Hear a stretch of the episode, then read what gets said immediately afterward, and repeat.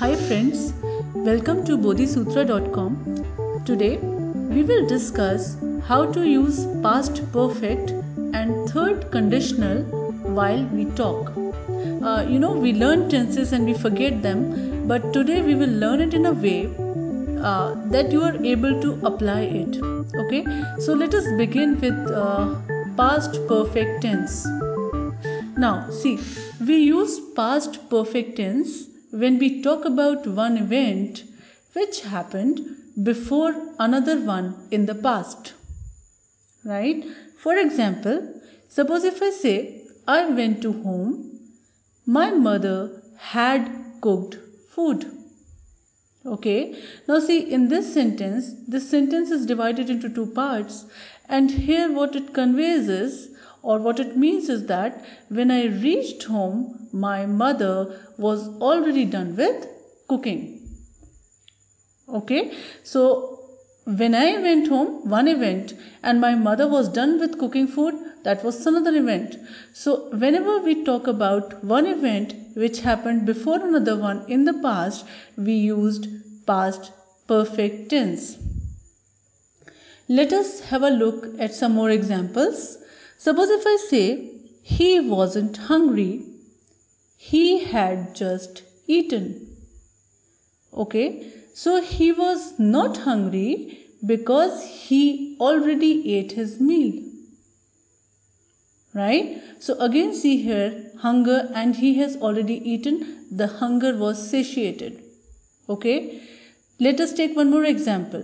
I didn't know who she was. I had never seen her before. Okay, so why I don't know her? Because I never saw her ever before. Okay, now one more example. When I reached home, I found my mother had left for shopping. See here, what happened? I gave you the first example where we said that uh, when I went home, my mother was done with cooking. Here what this example says, it says that when I reached home, I found that my mother was already, uh, had already gone for shopping. Now, my father wasn't at home when I arrived. He had gone to market. A similar example. Okay, so again when I arrived at home, my father already had gone to the market. And let us have a look at a last example. They went to temple, but it had been closed. Okay, so they were late and it had been closed. So see, we use past perfect tense very clearly when we talk about two events, and the first event or the one event that happened before another in the past. Alright. Now, see, we also used past perfect tense to talk about past regrets, or we use it in the third conditional. Now, for that, to understand it, you really need to know what is third conditional. So, let us have a quick look on that. And we'll just learn what is third conditional. And uh, I'll try to explain it in a very sim uh, simple manner, like the way we always do at Bodhisattva. So, uh, see, we use the third conditional to talk about imaginary situations in the past. Okay?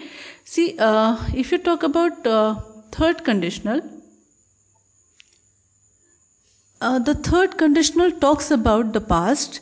And uh, we also use it when we talk about uh, events that have no possibility of coming true since it had already happened. Okay, so uh, for that we use third conditional.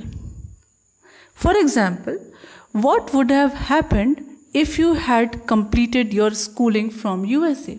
Suppose if I ask you, what would have happened if you had completed your schooling from U S A? Well, in that case, you would be able to speak very good English. Yeah, rather I may be learning English from you. So, as we can see from this example, we are using the third condition to imagine a different past. Okay, So uh, let me conclude it again. Okay, the third conditional, it tells about the past. It's used to describe a situation that never happened, okay, and to imagine the result of that situation because the past has already taken place. Okay, let me explain the same uh, with some examples. Suppose if I say, if he had studied, he would have passed the exam. Now pay attention to the structure of the sentence. I said, if he had studied, he would have passed the exam. Okay, but see, but he didn't study and so he didn't pass. So these are two opposite situations. Okay, now if they had taken a taxi, they wouldn't have missed the train. So that means they didn't take a taxi, so they got late and missed their train. Right? So we use it to talk about events that have no possibility of coming true since they have already happened. Alright? It's very important when you talk about, uh, you know, we really need to know on our fingertips the structure of the sentence. So if I talk to you about the structure of third conditional, it is something like you uh, start with interrogative past perfect, then you add subject to it, then would, then have, then the third form of the verb. Okay? See, I told you, uh, I always say there are three forms to a verb. Uh, first, second and third, uh, present, then past, past participle. Here you use the third form. And then the other words in the sentence.